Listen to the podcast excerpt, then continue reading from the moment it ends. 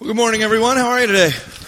Nice to see you. Nice to be with the family this morning. Uh, my name is Darin, and uh, I'm just excited to be able to open God's Word with you. If you have a Bible, you can turn to Genesis chapter 6. Genesis 6. And for those of you who may be joining us via live stream or watching this on a podcast later, we're excited that you're with us, even if remotely. We recognize that uh, these are crazy days, and so we're happy to be able to be connected with you this way. But we also want you to know that anytime you feel comfortable to be back in here, we'd love to have you in this room with us as well, so we can worship and actually shake your hand and, you know, we, we, don't have to hug you if you don't want to be hugged, but we wouldn't mind hugging you if you're down for that. So uh, let's see. We're in Genesis 6. Now, our text this morning is, uh, is actually Genesis 6 11, all the way through the end of chapter 7. Now, when we did our reading this morning, for the sake of time, we didn't read that whole thing, but obviously, there's no portion of Scripture that we would sanction skipping or ignoring or whatever. We're never trying to. We're working our way here verse through verse. But in chapter 7, we do see some redundancy. So uh, in chapter 6, the section that we read, uh, we see that that God declares what he is going to do.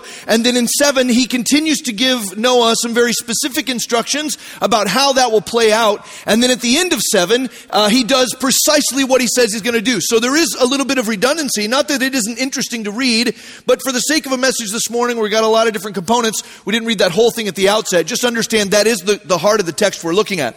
Now, before we dive into this this morning, let me say that this is a historically complicated text. How about that? This is a text that people have been fighting about for generations. Uh, people have lots of different opinions. People have lots of different perceptions. There's lots of different ways to look at the text. And uh, here's what sometimes happens. Whenever we find a text like this where there are lots of different opinions from lots of different people, it can be easy to demonize those uh, who look at a text differently than we do. You know what I'm saying? It's very easy to look at a text like this and go, well, I have the perfect understanding and I have total certainty and clarity about about what this text teaches and how all of this works. And anyone who doesn't agree with my interpretation or the way I've worked out the math or the way I've worked out the logic of it, they're a heretic. And so they need to be burned at the stake. And if we can, you know, have that happen after church, that'd be great. We don't want to fall into that trap, right? Christians historically have been so quick to deunify and to separate and to divide over places where there are great people who love Jesus, who believe that His Word is authoritative, who believe that His Word is inerrant, who believe that it is everything we need for life and godliness, and yet have difference of opinion on the way it, that plays out. It is beneficial for us to hold our certainties loosely in the places where the Bible itself is not definitive. Does that make sense?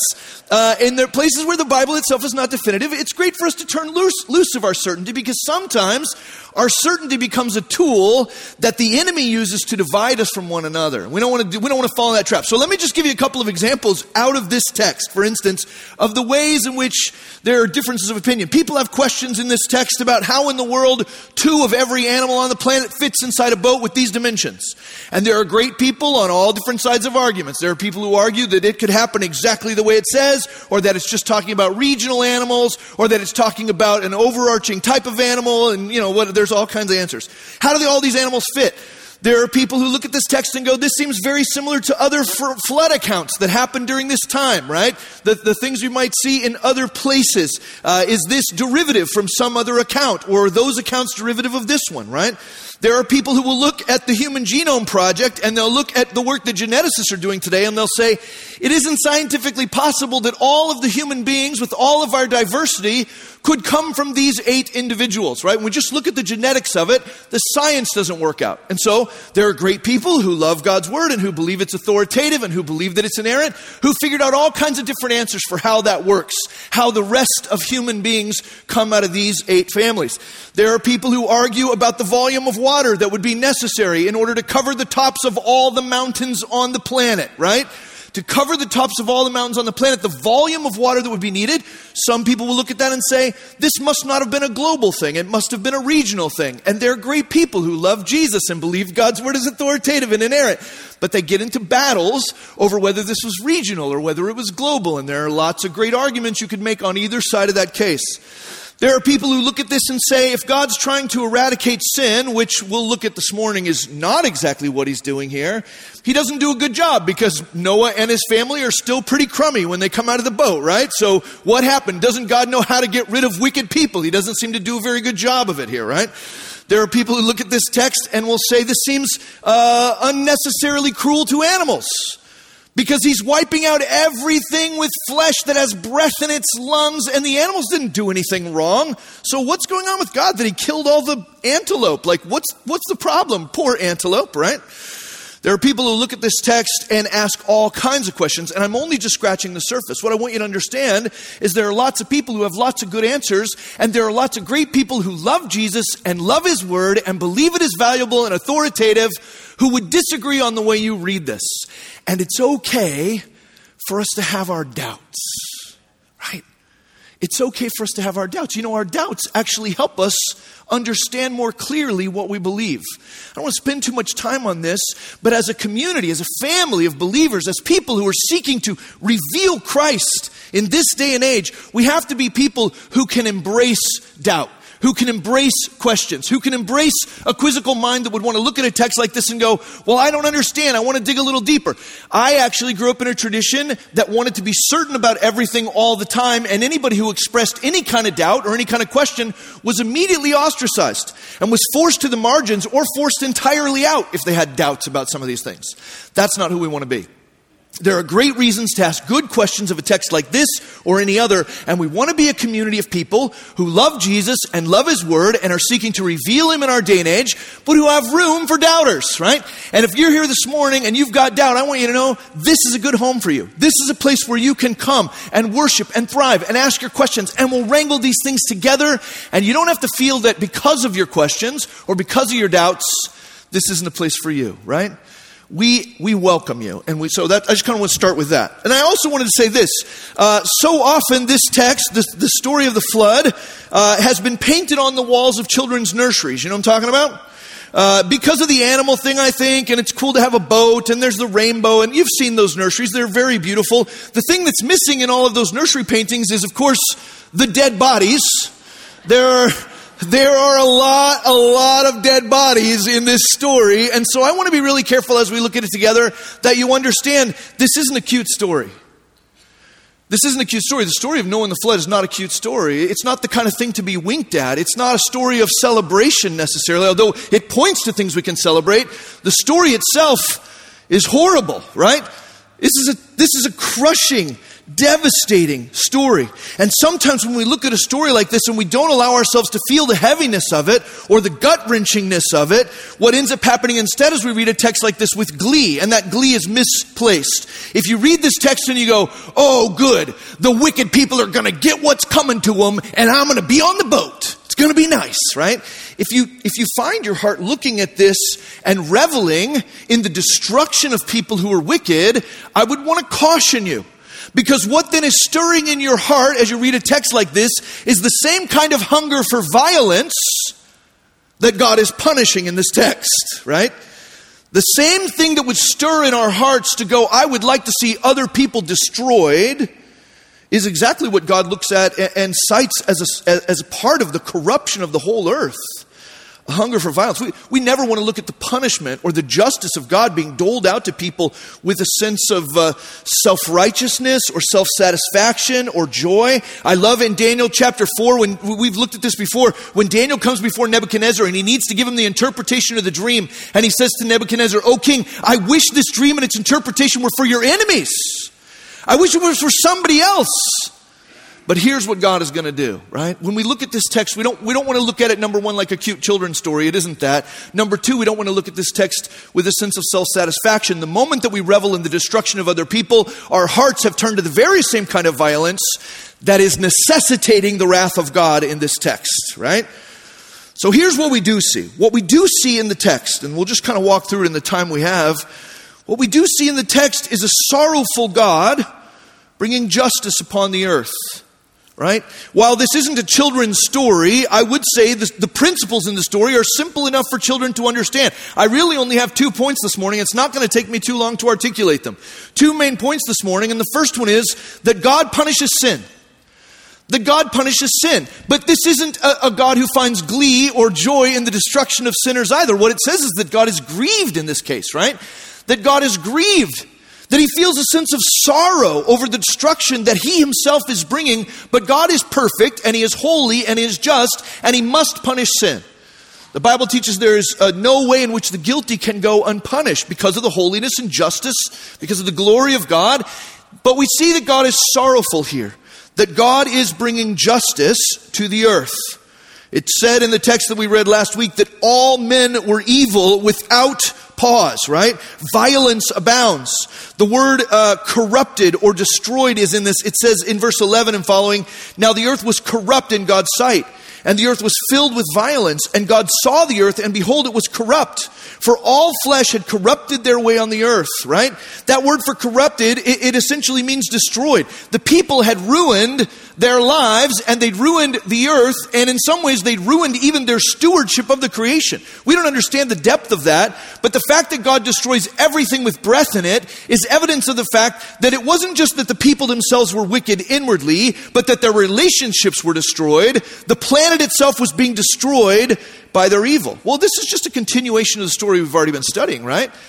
God gave Adam and Eve the opportunity to walk in harmony and communion with Him. He gave them the opportunity to do the thing they were built to do, which was to know Him and walk with Him, and they chose the other path.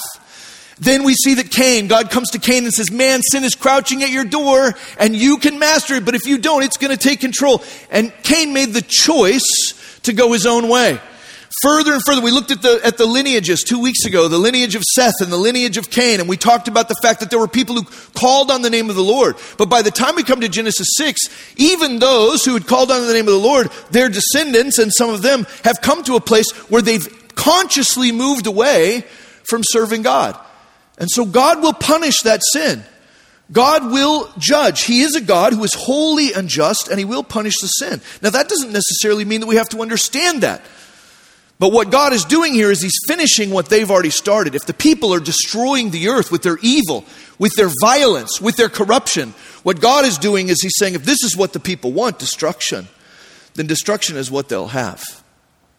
Then destruction is what they'll have. I, uh, I think I've told some of you this story before, but when I was uh, working at Hume Lake, we moved into this new building, the Joshua building, and I was building all the furniture, not building the furniture, I was assembling the furniture, right? Assembling a new desk and a couple of chairs and whatever in my new office.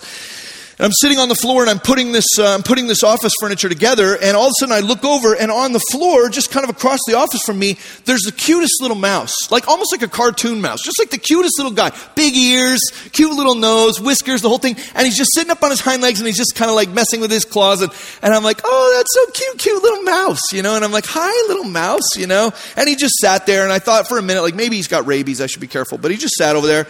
So I'm building my desk, and the more I thought about it, I'm like, this is a brand new building in the middle of the forest. Like, we probably, we probably shouldn't have a mouse in here. You know what I mean? We probably, that's probably not good for the long term viability of the building.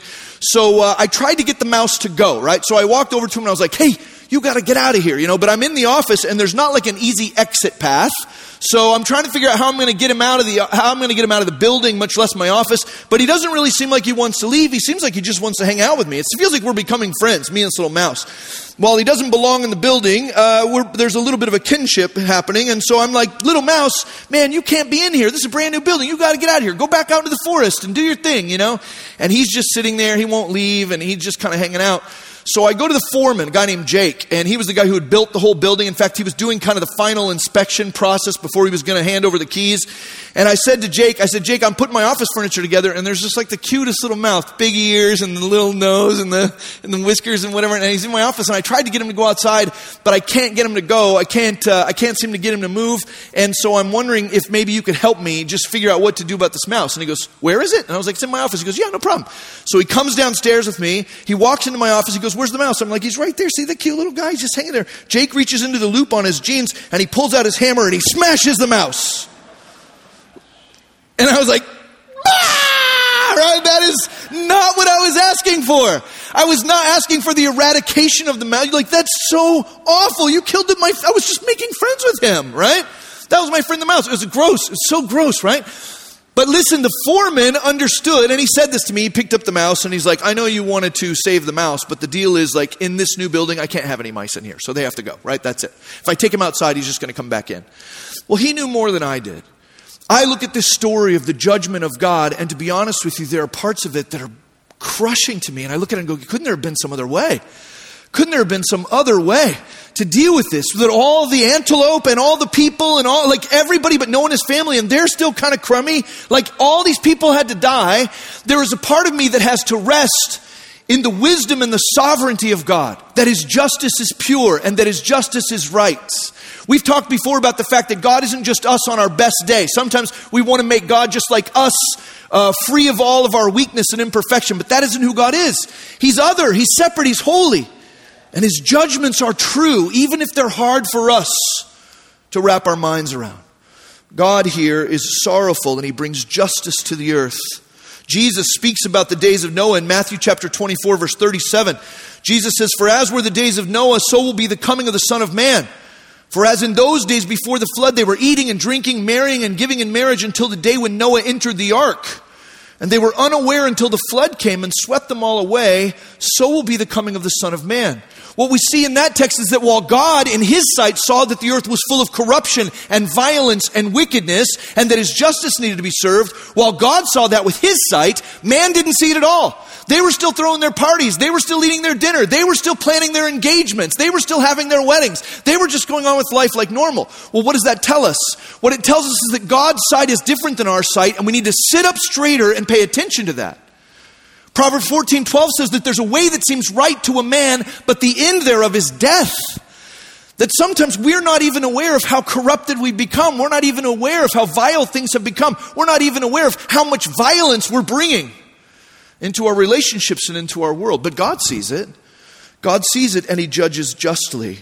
It also tells us in 2 Peter chapter 2 verse 5 speaking of Noah, it says in uh, chapter or 2 Peter chapter 2 verse 5 uh, he, if he did not spare the ancient world but preserved Noah a herald of righteousness with seven others when he brought a flood upon the world by the ungodly. Then he goes on to talk about Sodom and Gomorrah. He talks about Noah as a herald of righteousness. Well, a herald of righteousness is not just someone who's off building their boat in privacy and isolation. A herald of righteousness is someone, according to 2 Peter, who is declaring the truth of who God is. That there's another way to live. That there's a way to be faithful and to walk with God and to be blameless in your generation. We understand that, that Noah was a, an ambassador, that he was an advocate, that he was a herald of faith and righteousness. So even in the midst of Noah's witness, and even in the midst of Noah's testimony, God looks at the earth and man has chosen to live a destructive, corruptive life, and God decides to finish what they've started. My first point today is that God brings justice. God will punish sin, right? He gives Noah in this text specific details about building the boat, about gathering the animals. Noah couldn't have known everything, and Noah didn't even have to like the way this was going down. But the text tells us that he had faith in God. That he had faith in God. In fact, both in Genesis 6:22 and in Genesis 7:5, if you look down at verse 22 in both of those places, it says uh, back to Genesis chapter 6, look at verse 22. It says, Noah did this. He did all that God commanded him. So, even in the fa- fact that Noah didn't know everything God was going to do, he didn't understand the full totality of it. He couldn't possibly have understood the way the flood was going to work, the way it worked. What he did understand is what God told him, what God had revealed to him, and he was faithful to obey with what he knew. There isn't a single solitary person in this room who understands God in, in totality. There's no one in the room who has a comprehension of God that is uh, inexhaustible, right? Because God is infinite. But what we do know, we can live faithfully in obedience to. The things God has revealed, we can live faithfully in obedience to. And as such, we become heralds of righteousness in the midst of crooked, crooked generations, right? Times when people don't even see their own, their own corruption, their own violence, their own wickedness. Noah did all that God commanded. And then I want you to note, too, when talking about the fact that God punishes sin, I also want you to see here in chapter uh, 7, verse 16, uh, this verse I think is really important. After Noah and his family enter into the boat, it says, Those that entered, male and female of all flesh, went in as God had commanded him, and the Lord shut him in, verse 16. I, if you're the kind of person who takes notes, if you have one of our Genesis journals, I'd, Genesis journals, I'd say underline and, and circle the word, the Lord shut him in. I think this is important. There isn't a point in this story where Noah looks at his neighbors and he looks at his fellow countrymen and where he looks at his cousins and his aunts and his uncles and his grandparents and other people. There isn't a point in this story where Noah closes the door on anybody. There's not a place in this story where Noah goes, All right, I got all the good guys inside and all the bad guys are outside. Time to slide all the bolts in the door and lock them all out. I think the reason that God closes the door in this case is because if, if I put myself in Noah's shoes, I wouldn't close the door. That's just how I'm wired. I would be standing at the door forever. As the rain fell and the floodwaters rose, I'd be standing at the door going, Come on, come on, come on, there's still time, get in here. As the water sort of rose up to my chin, I'd be saying to my neighbors, my friends, please get in this boat, like please. You've seen all of this. A herald of righteousness. I want you to see here that God closes the door, not Noah. That God closes the door. Why? Because He is the one who's fit to judge. He is the one who's fit to judge whether the people outside the boat will ever turn will ever put their faith in Him, will ever believe in Him, will ever walk away from their villainy and their corruption and their wickedness, will they ever be faithful? And when God closes the door, that's an answer to the question Was there anybody outside that boat who was faithful, who would have turned and trusted in God when God closes the door? You can know that wasn't based on Noah's flawed and finite judgment. It wasn't Noah going, Well, I like these people and I don't like these people. God's the one who shut the door. I feel very good about God shutting the door on my fellow human being. I don't feel good about it, but I feel good about His ability to judge. You know what I don't feel good about? My ability to judge. My ability to look at my fellow man and go, those are the people outside of the boat, and I'm the one inside the boat, and good for me. No, no, no. I feel great about God shutting the door. I'm really glad that verse is in here because it takes the pressure off of me to be the one who decides who's in and out. God will punish sin. But the, the second point, I said it's a very simple message today. The second point, and the most important point, is that even in the midst of God punishing sin, God also provides a means of salvation. The fact that he has come to Noah and he has said, I'm going to make a covenant with you, right? That he says to Noah, I'm going to make a covenant with you. Go back to Genesis chapter 6, look at verse 18. God says, But I will establish my covenant with you, and you shall come into the ark, you and your sons and your wife, and your sons' wives with you. Right? He says, I'm going to make a covenant. I'm, I'm going to make a pact with you. I will make this right. What's he doing? Well, he's telling the story here in Genesis 6 that the Bible tells over and over and over and over again. You know what the story, you guys know the story, right? The, you know that the Bible essentially tells one story, and the story that the Bible tells is the story of the Lord Jesus Christ. And the fact that in our brokenness we were separated from God, that we were wicked and corrupt and deserving of God's justice and judgment, and God will judge and God will be just because He's holy, but God loves us.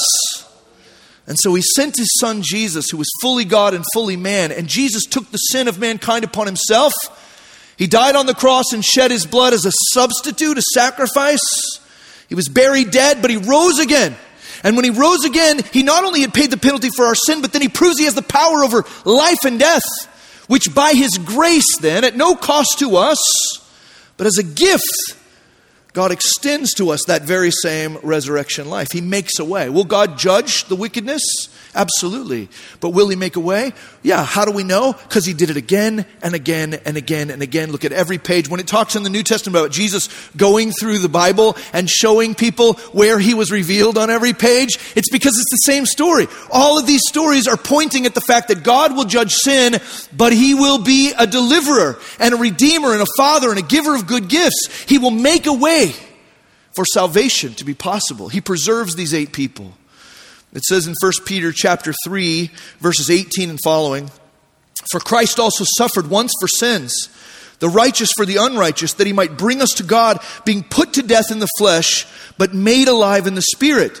In which he went and proclaimed to the spirits in prison because they formerly did not obey when God's patience waited in the days of Noah. Again, if you're a note taker, there's another word to underline the patience of God. God desires that none should perish, but that all would come to repentance. We see the love and the care of God, even as revealed in the story of Noah, in that he was patient. It says, Because they formerly did not obey when God's patience waited in the days of Noah while the ark was being prepared, in which a few, that is, eight persons, were brought safely through water. Verse 21 Baptism, which corresponds to this, now saves you not as a removal of dirt from the body, but as an appeal to God for a good conscience through the resurrection of Jesus Christ. God will punish sin, number one, but number two, God makes a way for salvation.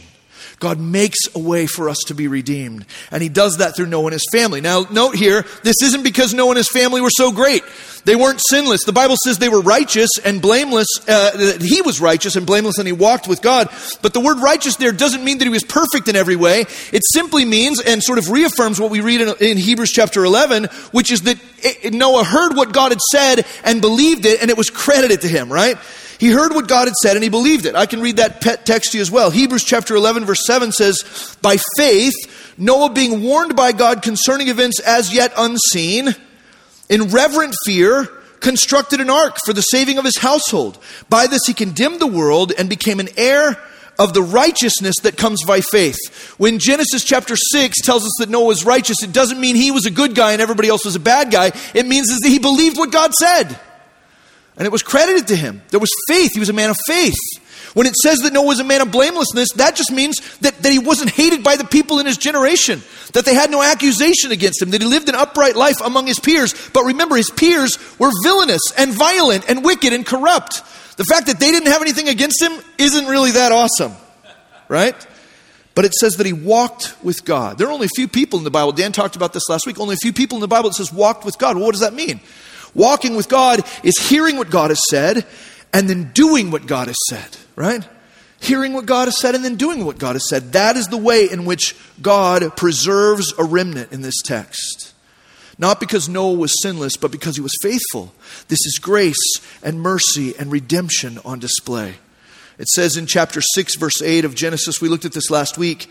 In Genesis 6 8, Noah found favor in the eyes of the Lord. That word favor is essentially pointing at the grace of God. It wasn't any merit on Noah's part, but the grace of God, right?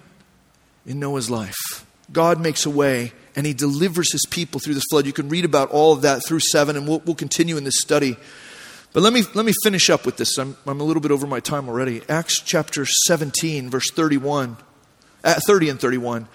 Acts 17 and th- verses 30 and 31 say this The times of ignorance God overlooked, but now he commands all people everywhere to repent.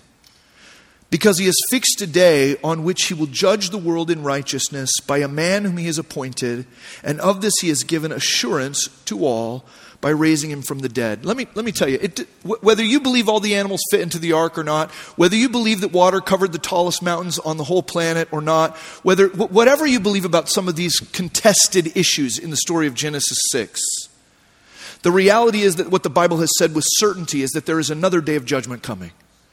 That there is another day when God, in, in, in, characteristic fashion, in consistency with who He is, when God will punish the unrighteousness of men. God will punish sin because he's holy and just and cannot let sin go unpunished. But just like in Genesis 6, just like in Genesis 3, God redeems and preserves and has made a way for salvation. And that is as true for us this morning as it has ever been. The story we see in Genesis 6, no matter what you might argue about in there, what it does is it points us, a flashing signpost pointing ahead to the consistency of God's character who will punish sin but makes a way through. And the way in which God has made a way through is through the, the saving work of Christ, the death and resurrection of the Lord Jesus. Here's why this matters. If you're here this morning and you've never put your faith in Christ, if you've never trusted in Christ to rescue you from sin and death, you're very much in this spot, kind of like the people in Noah's day who were throwing their parties and they were eating their meals and they were getting married and planning weddings and doing all the things, and they had no idea that God had looked upon them and said, These people are corrupt in every way. They've done violence throughout the whole earth. In fact, I'm going to have to just finish this up.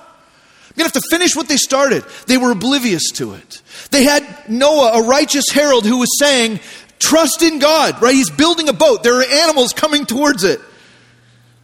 And they don't pay any attention.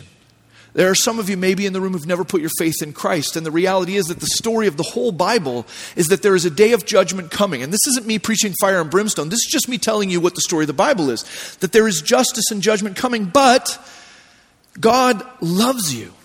And I don't just mean that he loves the planet and he love, you know, like he loves it in sort of a generic way. I mean, he knows you. He knows you're busted. He knows I'm busted. He knows I don't get it right all the time. He knows I'm broken and flawed, that I got my doubts, that I got my un, unjustified certainties, all those things, right?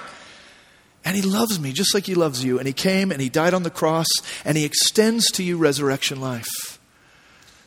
But the difference won't be whether you're a good person or whether you come to church here, whether you donate money or walk old ladies across the street. At the end of the day, the difference in Noah's life, the thing that preserved Noah was the favor of God, the grace of God, which provoked in him righteousness and blamelessness and a walking with God. Same thing is true this morning. There isn't a, there, there isn't a program you got to sign up for. There's not a new curriculum at our church that you need to study. Uh, there, there is not, uh, there, I don't have a sign up sheet for people who want to be saved through the destruction to come. You want to know how that happens? It happens by trusting in Christ and only by trusting in Christ. Faith in Jesus. If you're here today and you've never put your faith in Jesus, I implore you. I know that's a weird word, but I, I'm basically saying, as one broken human being to another, don't wait another minute. Put your trust in Jesus because while He will punish sin, and all of us are sinners, He makes a way for salvation to occur through the death and resurrection of Christ, and by His grace, He extends that to us. Will you, will you be reconciled to God this morning? We're going to celebrate here in a second baptism, and Zach's going to come up and talk to us a little bit about what that's, what's happening here. But baptism is, in essence, an outward uh, demonstration of an inward salvation, right? An outward demonstration of an inward change. Now, this morning it's interesting. We got two services, and uh, all of the people that were signed up for the first service have moved to the second. I don't know if that's because when their friends are here or whatever, but we, and Zach probably was about to say this, but we, we, the people we had signed up for the first service have moved to the second. We got about 20 people being baptized in our second service today. As of right now, we don't have anybody scheduled to be baptized. But here's what that does in my heart what that does in my heart is it makes me wonder if God didn't bring some of you here for the first service who never put your faith in Christ or never taken this step of faith and demonstrably showing to the world that you've been baptized. If God didn't bring some of you here today who need to be saved, who need to be baptized, who haven't done that. So Zach's going to come and talk a little bit about this, but I would say to you this morning look into your heart. And if you've never put your faith in Christ, do that right where you sit. And if you've put your faith in Christ, but you've never followed in the ordinance of Christ and being baptized in front of your peers, then maybe even though you're in your fancy shoes and maybe even though you're in, you know, the nice jeans that you, you know, only wear on Sundays, maybe just maybe God brought you to this service this morning because he wants you to soak those suckers in this tub, right? I don't know. Just think about it. Zach's going to come out and he's going to set us up for our response time this morning.